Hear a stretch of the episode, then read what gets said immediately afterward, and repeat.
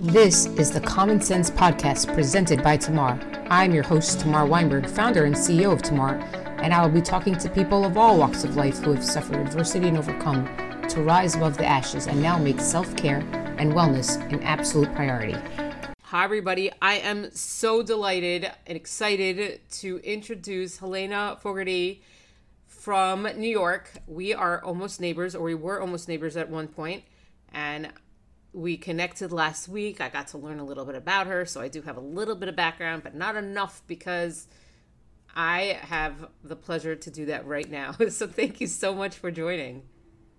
Yeah, absolutely. This is wonderful. Yeah, yeah. So tell tell us where where are you located on the planet? What's your what what are you doing these days? I love that question on the planet. Um, I'm located in the Rockaways in Queens, New York and uh, we're surfers. My husband and I are, and my daughter are surfers, which is why we relocated here um, after we moved uh, back from abroad. And um, we love it here. I live about 50 yards away from the bay and about half a mile away from the ocean. And you walk out of my house and it's sand. That's awesome. That is yeah. so cool. I need views. I need pictures. it requires a lot of sweeping. I, I can only imagine. But it's great. Yeah. Is there is there ever a time like when it's not too much sweeping or is it like an annual is it like literally seasonal? I guess every single uh, season. yeah it's literally year round i guess if there's snow on the ground we don't have so much sand in our house but um it's just like it's not like we live on a grassy knoll by the sand. We live on sand so it just comes in you know? That's so cool. Very very cool. Cool. Yeah i'm I, I definitely want a picture of this. Awesome. Yeah. All right cool so I know you have a really interesting career. I mean, we met in the founders group, um, and I want to hear a little bit about that. Tell me a lot about your story. Yeah, hundred percent. So um, I am a four-time startup CEO, three-time founder, and I have started and run a variety of businesses. Um, for a variety of reasons. And then prior to that, I worked in fashion in New York for 20 years for Chanel and Ferragamo and Zac Posen, among others, Harper's Bazaar.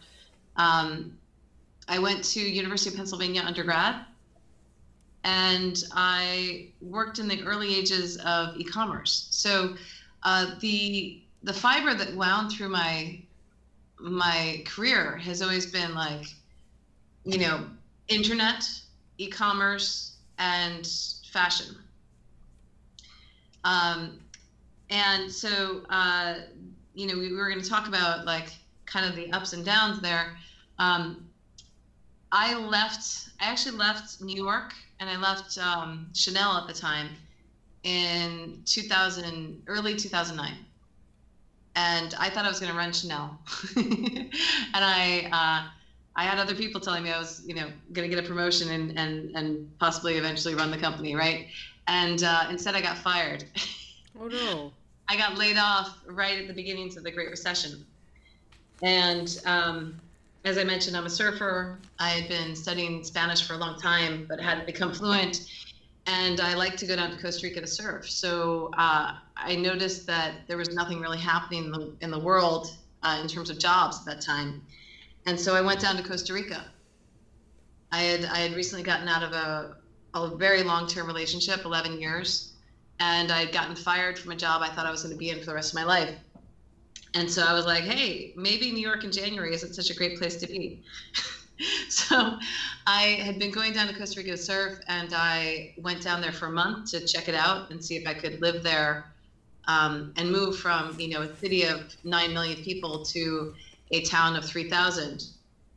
And I went there and I, I absolutely loved it. Um, that month, I served probably four hours a day and I studied Spanish four hours a day and um, lived in a little cabin uh, by the beach. And uh, then I came home and it was still miserable here. it was, it was at that point, it was, you know, like the time during spring when you think it should be nice and it's not yet nice. Yep and we were still in the Great Recession and nothing was happening job wise. So I uh, I rented out my apartment, had my dog. Um, no, I had my dog when I went down for the short time. I had my dog taken care of by my ex, but I, I got all the paperwork for her, and she and I moved down there. And we moved down there with an open ended ticket, not knowing whether I'd be there for a month or for a long time. And I ended up staying for nine years. Wow.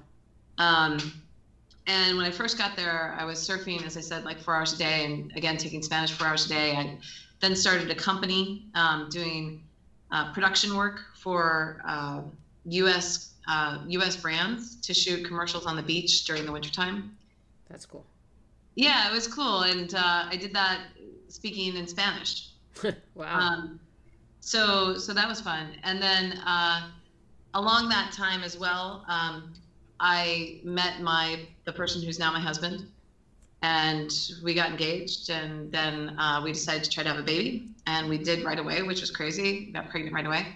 Um, so that meant that I wasn't going to be spending so much time, 16-hour days in the hot sun, on Costa Rica. So I shut down that company and started working on another project that I had been um, planning, which was a swimwear company, a bathing suit company called Miola and our tagline was "We make sexy bikinis that stay on." And uh, I started raising money for that. Um, I did a Kickstarter just to fund the samples, and then I started really building this company as a big idea. Um, I have an MBA from NYU. I knew that there were different ways to run companies, and this was not going to be my vision was not a tiny bikini shop in Costa Rica. My vision was taking over the world and uh, creating swimsuits that were better, that were sexy and stylish, and you could do yoga in or surf in and not lose your top or bottom. And to have customers around the world and eventually move into other clothing and making it more functional as well as stylish. Because from my time working at Chanel and Ferragamo and Zac Posen, I had amazing clothes right. and I had great shoes, but you know, not things that were so functional. You know, um, I could wear them in New York, I could wear them in San Francisco, I could wear them in Paris, but like anywhere else, kind of out of place. Uh, so that was my that was my dream, and I raised money with investors. Um, I got our suits into Sports Illustrated, New York Times, Elle Magazine. Outside Magazine ranked us as the best swimsuits for auto, for wa- water women uh, three years in a row. Um, so hit all those things out of the park. Raised over 1.2 million dollars had customers in 38 countries, had super loyal customers that would come back and buy suits from me, three or four suits every year. Wow. And um, we were on our way to raising, and I invested a lot of time in this. And remember, I at this point I had a baby. Right. And I would say that my company got more focus and potentially more time from me than my baby. Um, we're good though. she still loves me. She's big now, bigger now. Um, and luckily for that, actually, my, my daughter's always been incredibly demanding. So she demanded attention from me, which was great. Um, and we were on our way to uh, raising our proper seed seed round of over, you know, 1.5 million at one point, like at one time, whereas I, the money I'd raised before had been multiple um, stages. And we had uh, a deal fall through that yanked our runway out from un- underneath us, and we had to shut down. Oh, no.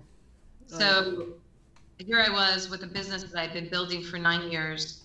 I had sacrificed so much for it. I had sacrificed, you know, family time. I wasn't uh, a great, like, a great spouse. I wasn't a great friend. I wasn't a great, you know, like there's definitely places I could have improved because my I had this insane focus and grit on my goal.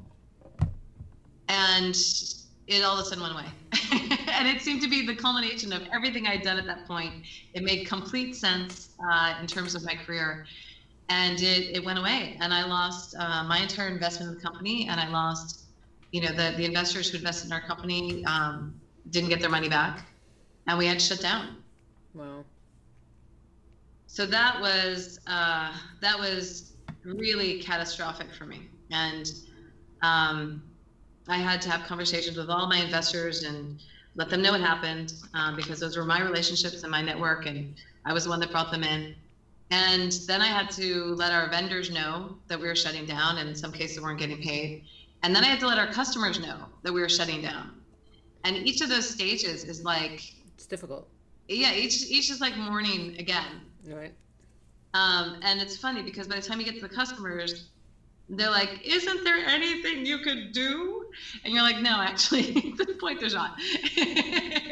and you know, you, you, can be kind of you know pithy about it or, or light about it because you know at that point I knew I had already I had already pulled all the rabbits out of the hat that I could. Um, so uh, I thought that was in March of 2019.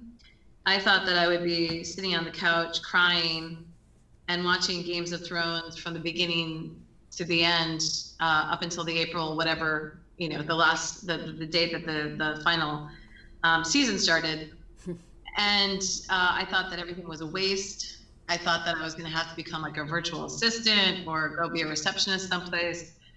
Um, yeah, it was not good. I thought I might be walking dogs for WAG. You know, it was it was a, a dark place. And within two weeks, I actually, um, because of the work I'd done with Miola and the network I had, I was offered a job to be CEO of another company.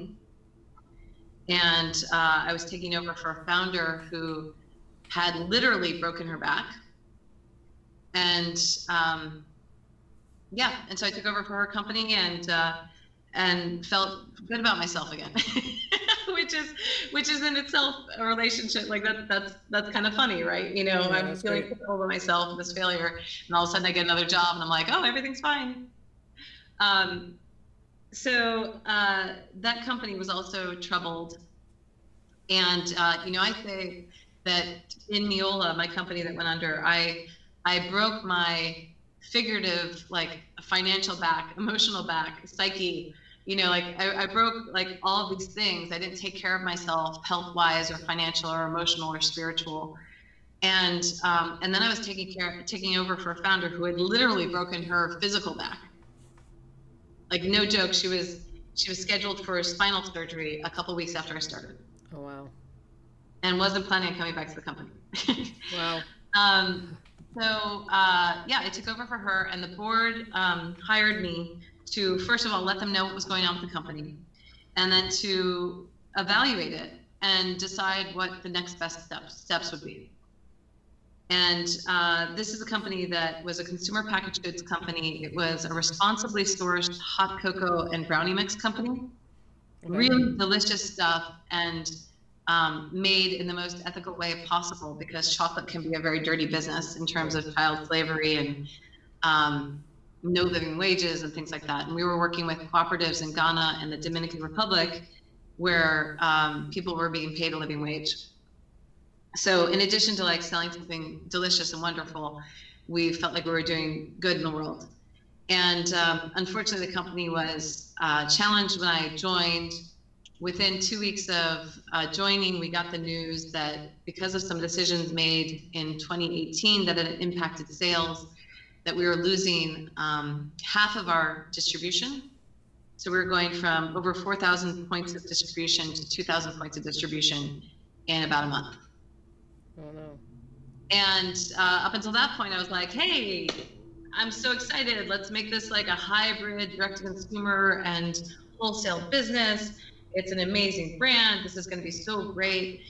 Uh, and if we make it a success, we can get in more money. You know, this is going to be so awesome. And then we lost all our, you know, half of our distribution, and there was no way that we could sell the brand, um, and we weren't able to raise money, and the company was not profitable. So I was given a gift in like having to shut down my company, which was terrible and emotional and dreadful for me personally. And then I had to come in and I'm still in the final stages of shutting down another company where we had the money to do it right. I was not emotional. There was no sunk cost for me. And that had some benefits and some negatives. So the benefits are that like I could look at this company and say this was an amazing company and people loved it, and yet it still went out of business. And that gave me some perspective on my company. Um, I also learned how to shut down a company well, the right way and um, you know i was it was difficult because i was much more lighthearted and non-emotional about the process which is helpful in getting it done and perhaps not I, I may not have been the most sensitive to some of the friends and family investors who had invested in the company early on. Like the majority were uh, institutional investors and they got it. Right Um, but there was one investor who reached out to me and um, said, you know, what does this all mean? And I said, well, it means that your investment is gone.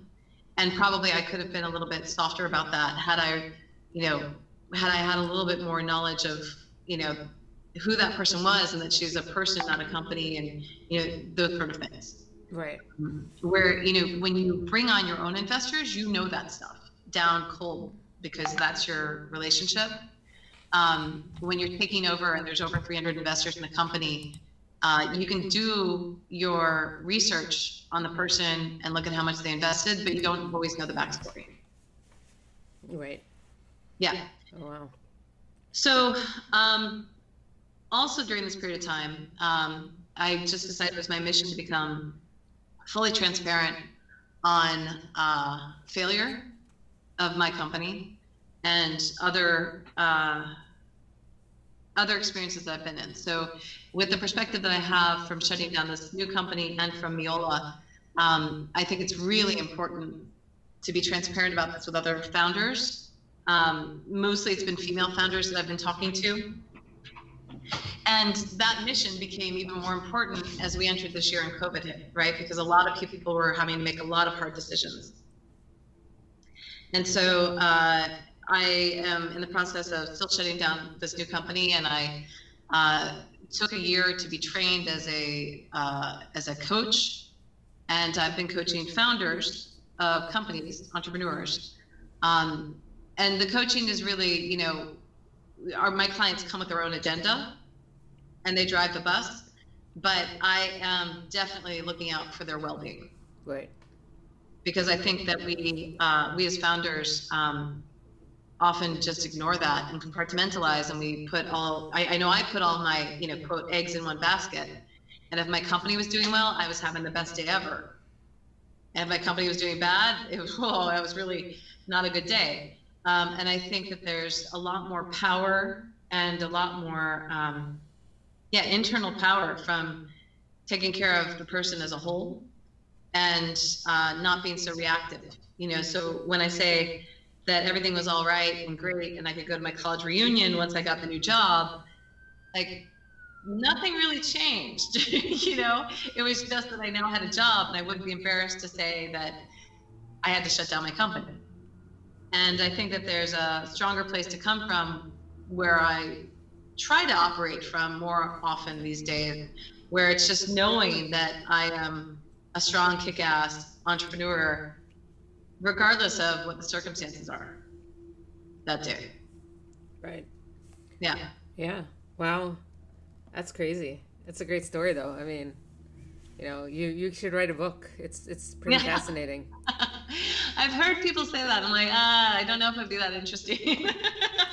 you got to figure out how to weave in the emotionality, if you will, of, yeah. of the story, because there is a lot. Like, it's like I'm sitting here, and it's hard for me to interrupt because, like, you know, I'm like into it, and you have this like it's like ups and downs and ups and downs. It's like a roller coaster. You have this whole roller coaster story. Yeah, and that's what it's like to be an entrepreneur, right? Right. I guess it's your yeah. It's it's never it's never easy, and a lot of people. I mean, right now COVID times are bringing out a lot of uh, entrepreneurship, which is great. Uh, and and it's it's this is like it might be the right time because this there I, I guess it fosters a sense of resilience yeah. to some degree. Yeah, it's one of my favorite words. Um, you know, it's like here's what I found both in the good parts and the bad parts of entrepreneurship. People love to gloss over and hide the details. And that makes me a little frustrated like I remember going to a big conference and there was, uh, I think it was a woman from True Co. I'm not sure, a lingerie brand. And she was up there and she's lovely and she's like, so I'm just a girl who couldn't find a bra that would fit. And I bought 200 bras and put them out on my bed and none of them fit. And so I started a company. And the next thing I know, we launched and our website was down because there was too much traffic. And that's all the, how this happened. And I actually asked her, I said, uh, that's a lovely romantic story, but what's the money story? you know, what's the real story? She's like, oh, I used to work for a VC and I started with $3 million. And yeah. so like that's that's still valid. That doesn't denigrate anything about someone's entrepreneurial journey. But by hiding those kind of details, it's a handicap for people who are coming behind. Right. Yeah, because, you you want to identify. Yeah, because people want to think, oh, I can start a huge company with my ten dollars in the bank and a Kickstarter. And you know, I know that sounds naive, but here I was. I had a business degree. I had 20 years in fashion. I knew I had to raise money, and I thought the fact that I raised like you know 500,000 was huge, right? I shouldn't. I, I now know that like I wouldn't start a company without having raised three million. Right. wow. And to have a team and to pay my team and to pay myself yeah, the struggle of bootstrapping is real. You're validating yeah. it. but but again, that's like that's coming from a boots like from a decision that I want to make a large company right. and I'm willing to give up part of my company and maybe part of my control. Whereas bootstrapping is its own beautiful thing. And if you bootstrap and you do it correctly, you're in charge. Right, right. And you've got all the all the spoils. Yeah. And I certainly I certainly grapple with the struggle of that should I be doing this? Should I be doing that? And I just took a class actually. I took a course uh, on like understanding what VC is all about. Yeah. It is so intimidating. Yeah. It is. It actually made me realize that I don't think I ever want to get VC funding.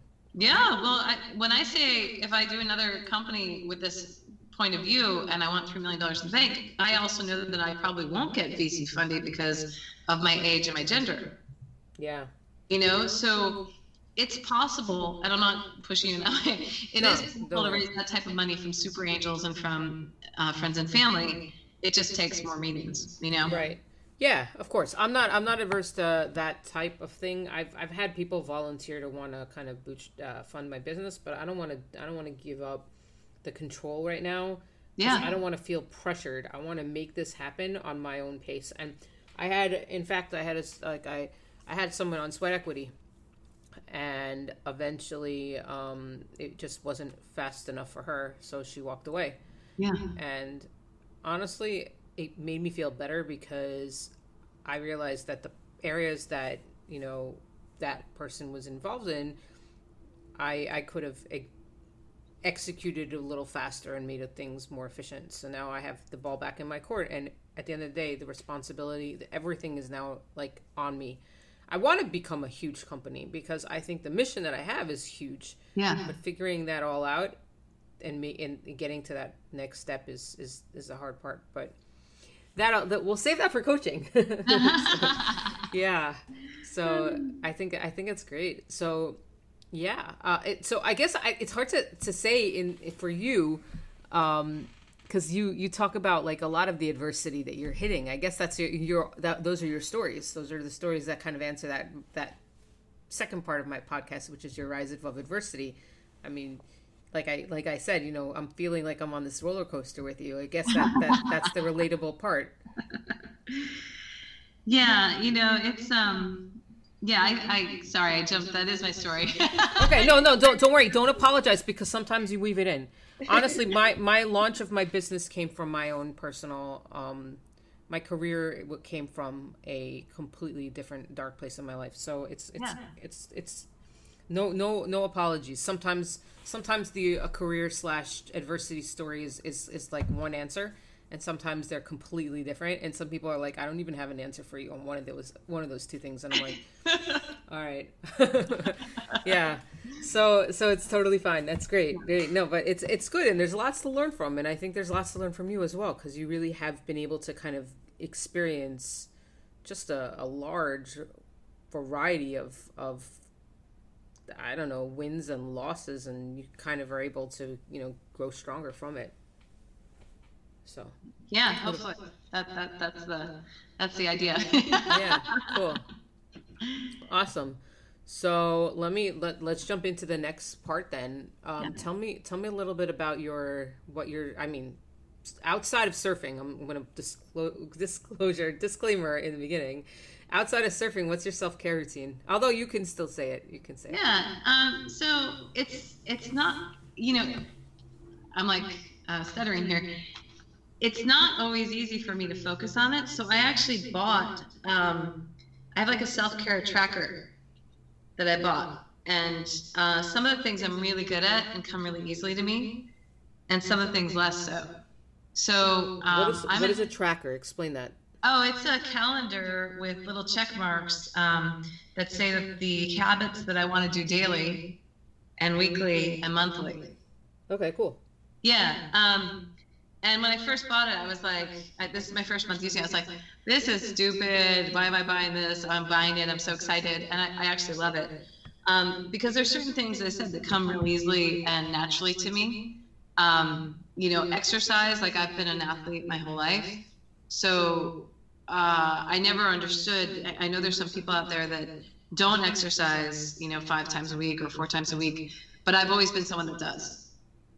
So, um, you know that that's always checked on here but um, you know I, I work to i'm a good sleeper but i don't get enough sleep. Uh, exercise daily. I meditate for five to ten minutes each morning.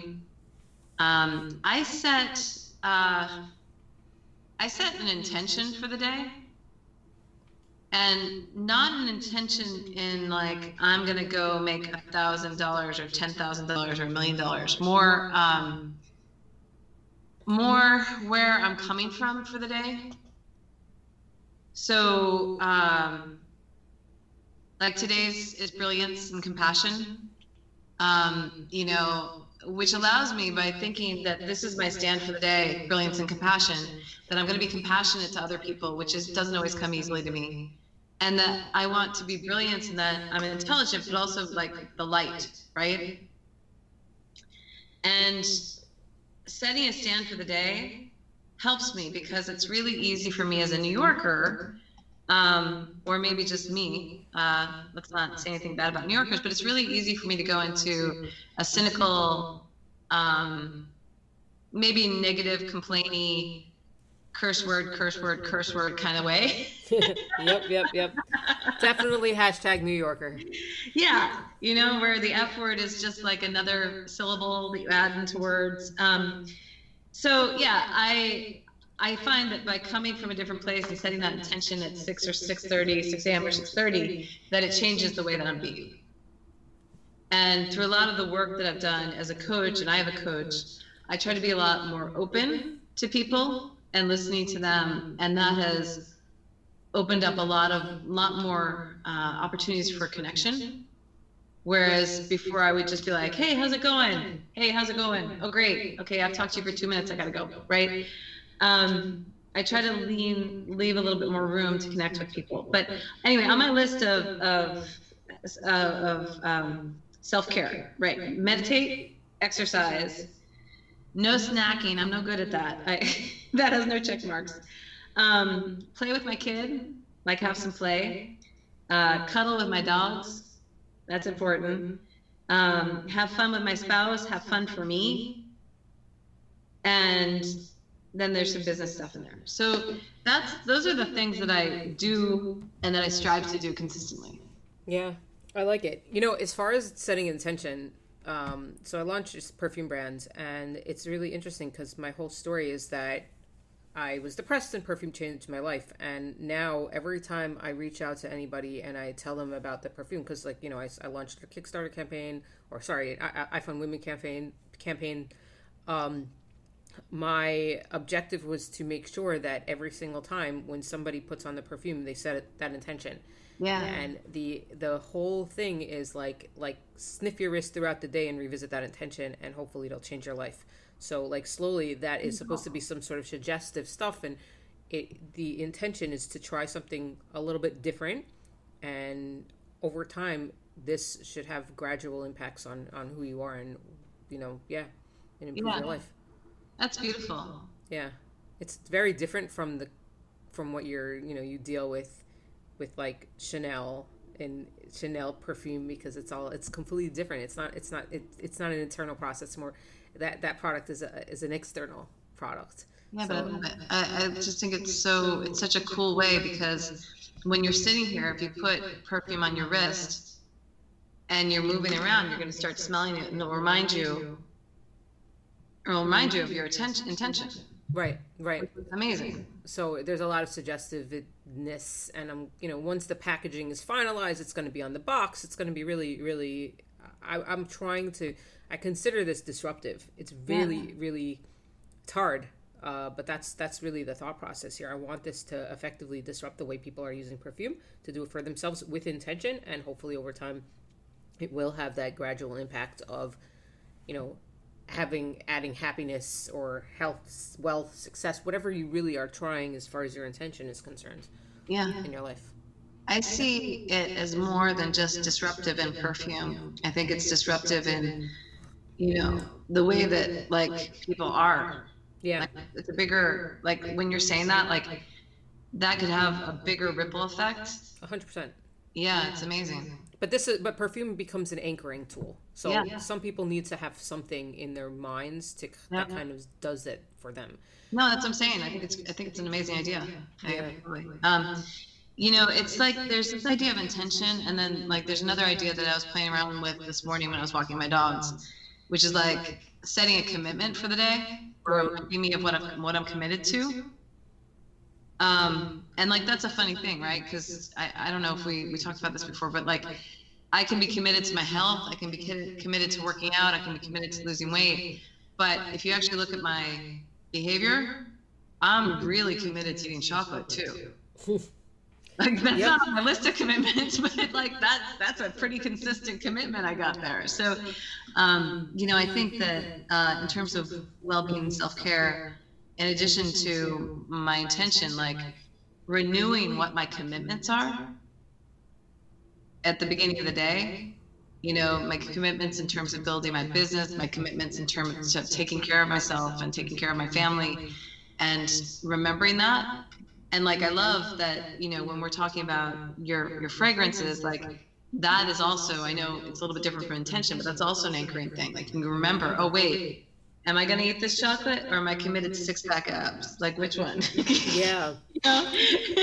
so I could go on a massive tangent here, but I'm going to make it very brief. So I took the class. Uh, I, have I've mentioned this in previous podcasts, but I took the class, uh, the Science of Well-being by Laurie Santos, um, mm-hmm. which is offered for free on Coursera right now. Anyone yeah. can take it, and she um, she talks about how uh, in one of her like I guess like week five, six, or seven, or something like that, probably. Uh, she she has this person who talks about this this process called the WOOP, W O O P. Mm-hmm. I'm gonna just see. Hold on. I'm gonna see what it stands for. Uh, what does it stand for again? Uh, WOOP is a tool. It means wish, outcome, obstacle, and plan. And yeah. the idea is that you say something. Your wish, for example, you want six pack abs your obstacle there's there's chocolate in my way. Your outcome well yeah you want six so yeah your wish is that i am going to avoid chocolate whatever i'm going to yeah, be healthy. Your uh, outcome is going to be i want six pack abs. Your obstacle is going to be i like the uh-uh. chocolate too much. Yeah. and your plan is like and then it, it, it frames it into a if i see chocolate I am going to push it out of my way. And, and, and you do this, it becomes suggestive. You're supposed to actually, vis- there's a little bit of visualization in it. Yeah. And in time, that there, they actually have scientific studies that people who have applied this WOOP strategy have actually, their lives over time, even like 10 months later or 10 weeks later, whatever it was, it, over long, it, they did a longitudinal study and they actually determined that there is an outcome, a positive outcome uh, for those people who have applied this WOOP strategy so there isn't you can you can either do what i did and just kind of like listen to what i just said or you can actually there, there's an app for uh, at least for the android i assume there's also for ios and you put it on your your phone it's it's very it's very basic but i have like two whoops that one of them i'm not perfect on the yeah, second yeah. one i put in last night so we'll see how i do but you know the I like chocolate too, and I get it. I actually bought a bunch of chocolate, like three weeks ago, and it came like it got delivered last week, and and it's like literally in my nightstand drawer, and I could totally just grab it at my at, as at my convenience. But I'm going to, for now, I'm going to stick to my guns and avoid it. Yeah. And I think it's potentially because of WOOP right now. So that's cool. Yeah, you should try that. Let me know how it goes. I'm downloading it right now. okay, awesome, awesome.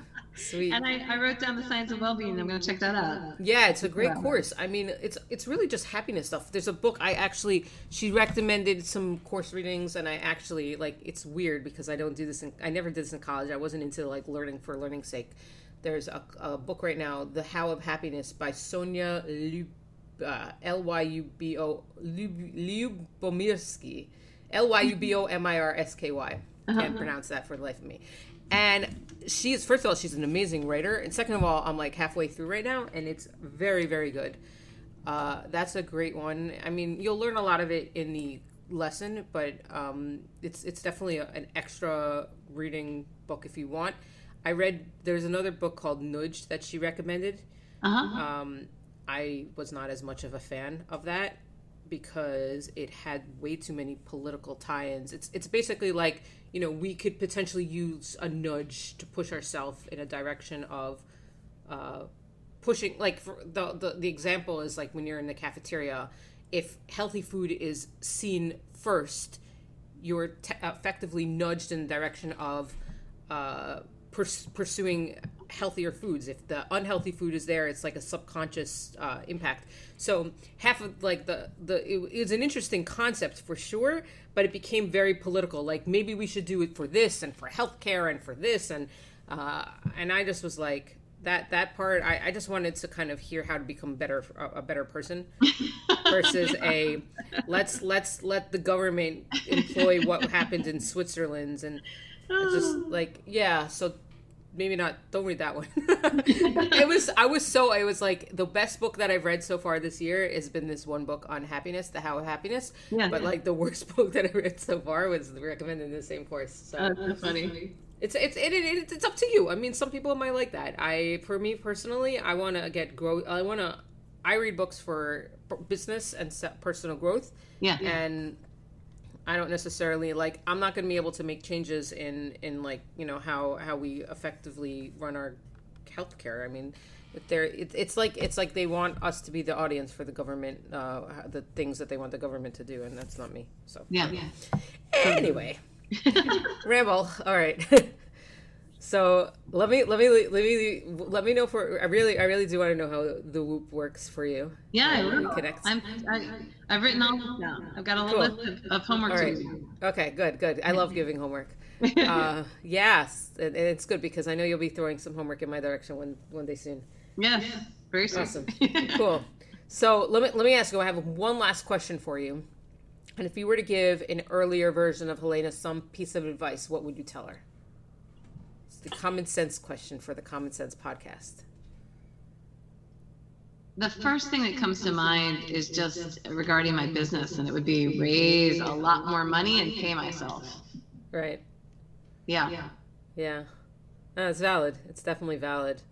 Uh, it's like the the one thing that I do is I don't necessarily blow I, I don't necessarily try to hit a home run when I start my business. I make sure that I'm like playing both football and and well not football because I don't like football, tennis and baseball at the same time. So I have I have some sort of financial cushion to some degree. Yeah, and and that's like that's like advice that's very particular to my situation. Right. Again, that's if you decide like if someone decides that they're going to raise investment money, You're you're putting it all forward. That's that's Yeah, also the challenge then- that I had. Yeah, if someone's going to make that choice, then raise a lot, Right. you know, and and be aggressive. Yeah. Yeah. Because you definitely deserve for that effort. So 100%. Yeah. Yeah. yeah, And that's that's sort of like the philosophy of like bootstrapping versus VC. And it's just, Yeah. the- you know, sometimes you'll never see that money. That's sort of where the class was showing me. The class was like, yeah, and if you sell your business at a loss, the the investor will make the money and the entrepreneur Oh, won't. yeah. And I'm like, are you kidding me? I'm never going into the VC Oh, world yeah. ever. Oh yeah. So And and then you know if you give away too much control, you can get voted out of your own company, and like all those things. All those things happen. yeah, yeah. Yeah. Lots of interesting insights. Yeah. Yeah. Well, I, I found that. I find that. I, I think you're right. I think uh, that's. I, I, I think eventually there'll be a point where I'll be having that conversation with myself and be like, is that where I want to be? But hopefully, maybe not. Hopefully not. And there's other ways to go. yeah. You know, there's other ways to get capital. maybe not as much, but there's other ways to get capital that don't require giving up control of your company. Right. Um, yeah, and I, have I pursued some of those options. Definitely, you know, grants, yeah. looking non-dilutive options as well. So, mm-hmm. yeah, fun times. Yeah, life, life of a startup founder. Different, different decisions every single day. yeah, yeah. Cool. Well, where can we find you? Learn about your coaching. Learn about you. All the things. Oh, um, you can reach me uh, by email at Helena at helenafogarty.com. And I'm on Instagram as Helena Mania. Oh, I love it. Yeah, that was my old rock star persona. So don't don't shed it. Keep it. Yeah. Yeah. Listen, I still have an email address and people are like, where did this come from? Yeah, exactly. Punt, punt runs from my AOL days. yeah, it was what really cool for me to be Helena Mania back in the day, um, and it's still really cool. Um, but yeah, it's and my specialty is working with founders um, and helping them achieve goals that they didn't think were possible before. Cool, awesome. Well, I love it. Thank you so so very much for all the time, the experience, your sharing your story and getting raw about it, and I am wishing you all the best, and I and I, I can't wait for us to sync up. I know it'll be great. Yeah. Thank you so much. This is so fun. Yeah, awesome. I hope so. Thank you all again for tuning in. This is your host, Tamar Weinberg of the Common Scents Podcast. Till next time,